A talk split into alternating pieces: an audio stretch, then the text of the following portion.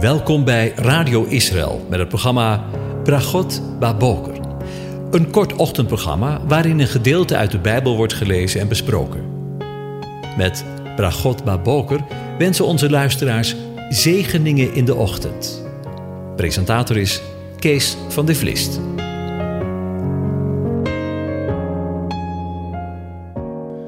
Goedemorgen, beste luisteraars. Ook vanmorgen willen we weer nadenken over Rosh Hashanah in deel 2, in aansluiting op uh, gisteren. Ik lees nog een keer de tekst uit Leviticus 23, vers 23 tot met 25 aan je voor, waarin de instelling van Rosh Hashanah we mogen lezen. De aanwezige sprak tot Mozes: Spreek tot de Israëlieten en zeg: In de zevende maand, op de eerste dag van de maand, moet u een rustdag houden een gedenkdag aangekondigd op een zuigerschool. Een heilige samenkomst. U mag geen enkel dienstwerk doen en u moet de Heere een vuuroffer aanbieden. Gisteren hebben we met elkaar stilgestaan bij de ontstaansgeschiedenis van het Joodse, of beter gezegd het Bijbelse nieuwjaar. En de ontstaansgeschiedenis van de manier waarop wij oud en nieuw, tussen aanhalingstekens, vieren.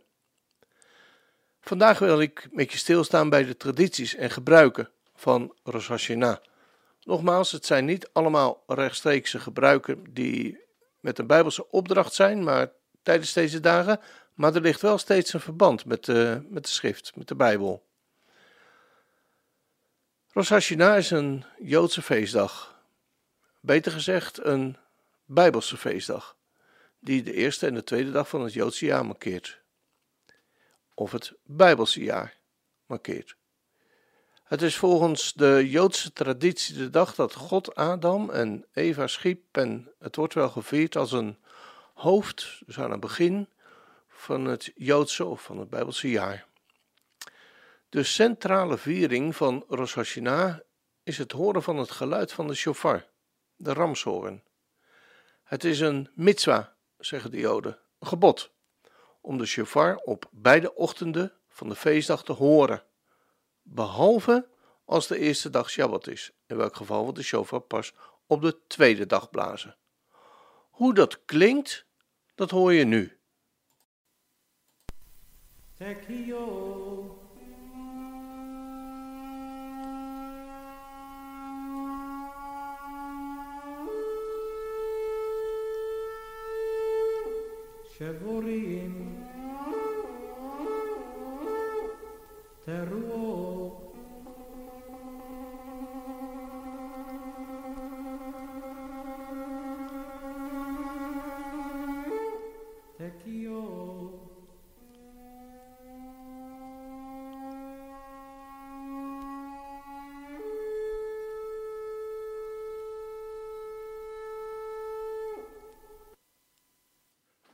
Tja, bijzonder hè?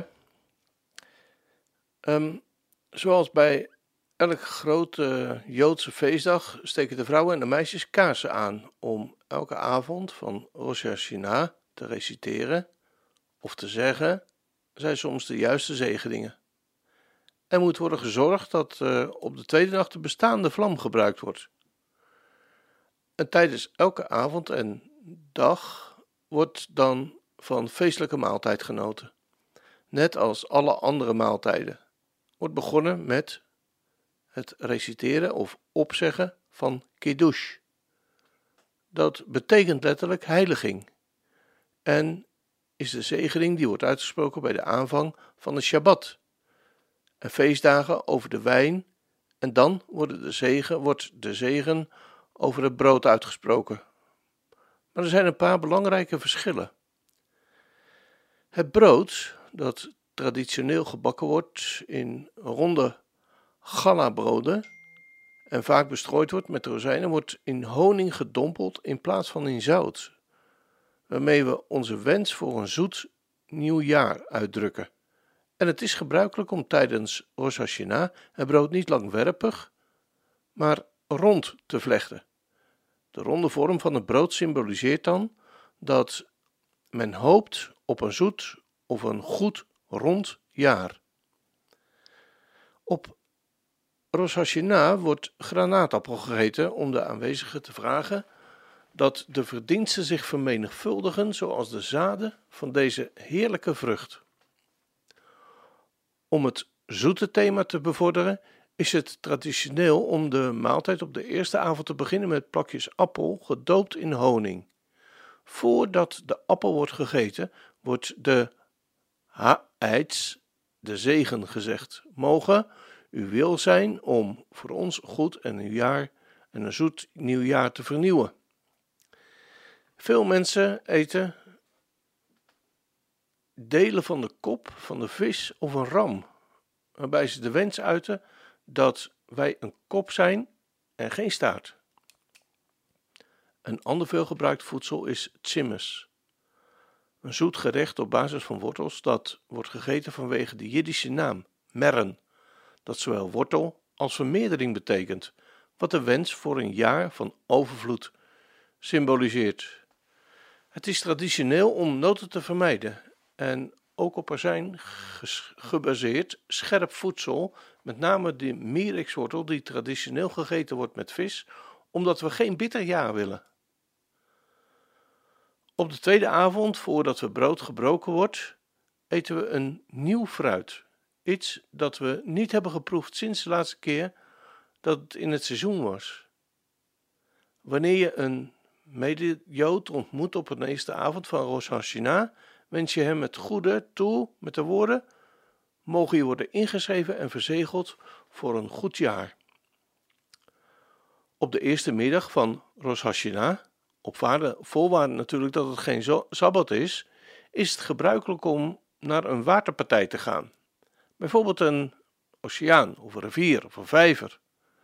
En de tsalich-ceremonie uit te voeren, waarin ceremonieel de zonde werpen in het water. En tijdens de ceremonie worden de bruidkruimels op het water gegooid en roepen we symbolisch het vers op: En u zult hun zonde in de diepte van de zee werpen. Een groot deel van de dag wordt doorgebracht in de synagoge. Op de eerste dag wordt gelezen over de geboorte van Isaac en de daaropvolgende verbanning van Hagar en Ismaël, zoals we dat lezen in Genesis 21, vers 1 tot 34. Vervolgens wordt de lezing gevolgd door een Haftara-lezing over de geboorte van Samuel, de profeet, zoals we dat lezen in 1 Samuel 1, vers 2, 1 en 2 tot 10. Er is een gemeenschappelijk thema in deze lezingen: gebeden voor kinderen. Die werden verhoord en beide geboorten vonden plaats op Rosh Hashanah. Op de tweede ochtend wordt gelezen over Abrahams offer van zijn zoon Isaac. Een krachtig vertoon van Abrahams toewijding aan God, die zijn kinderen sindsdien kenmerkt, zoals we lezen in Genesis 22, vers 1 tot 24. Zoals ik het al eerder aangaf, herinnert het blazen van de shofar aan de ram, die een prominente plaats inneemt in dit verhaal. De Haftara vertelt over Gods eeuwige liefde voor zijn volk zoals we dat lezen in Jeremia 31, vers 1 tot 19. Rosh Hashanah is het begin van de hoge feestdagen, de heilige dag van Yom Kippur, wanneer men samenkomt in een synagoge voor 25 uur vasten en gebed, is maar een week later. De dagen ertussen, bekend als de tien dagen van berouw of de tien dagen van de terugkeer, zijn een bijzonder gunstige tijd voor teshuva, wat terugkeer of bekering betekent, om terug te keren naar God. Yom Kippur wordt gevolgd door een vreugdevolle feestdagen van Sukkot en Simchat Torah. We gaan opnieuw luisteren naar het lied. Avinu Malkainu. Hebreeuws, onze Vader, onze Koning. We hebben dat gisteren ook gelezen en beluisterd. We gaan luisteren nu weer naar een andere uitvoering die tijdens de begrafenisceremonieel werd gezongen. Honderden bezoekers uit binnen- en buitenland waren aanwezig en diep ontroerd. Op onze website vind je de video onder het kopje nieuws. Het is de moeite waard om daar eens naar te kijken en natuurlijk te beluisteren. We gaan dat ook nu hier doen.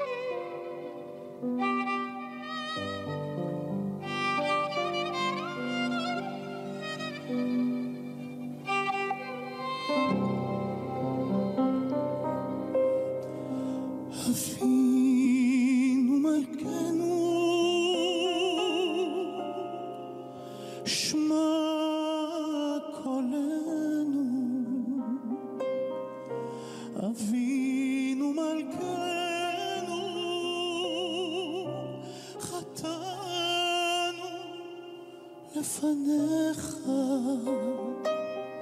אבינו מלכנו,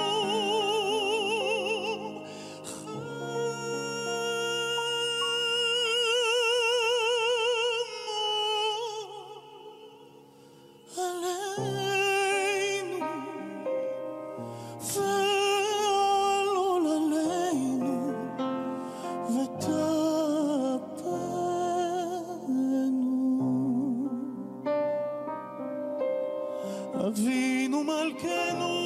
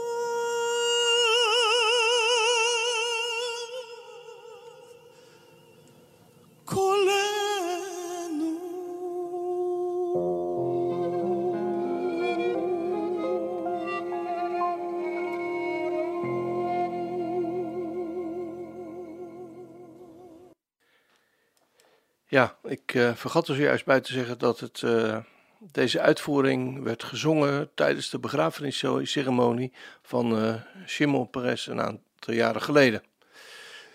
We sluiten deze afzending af met je Godzegen toe te wensen voor deze dag. En tot morgen, tot maandag, zo de Heer wil en wij leven. En Hij vertoeft te komen. Tot ziens.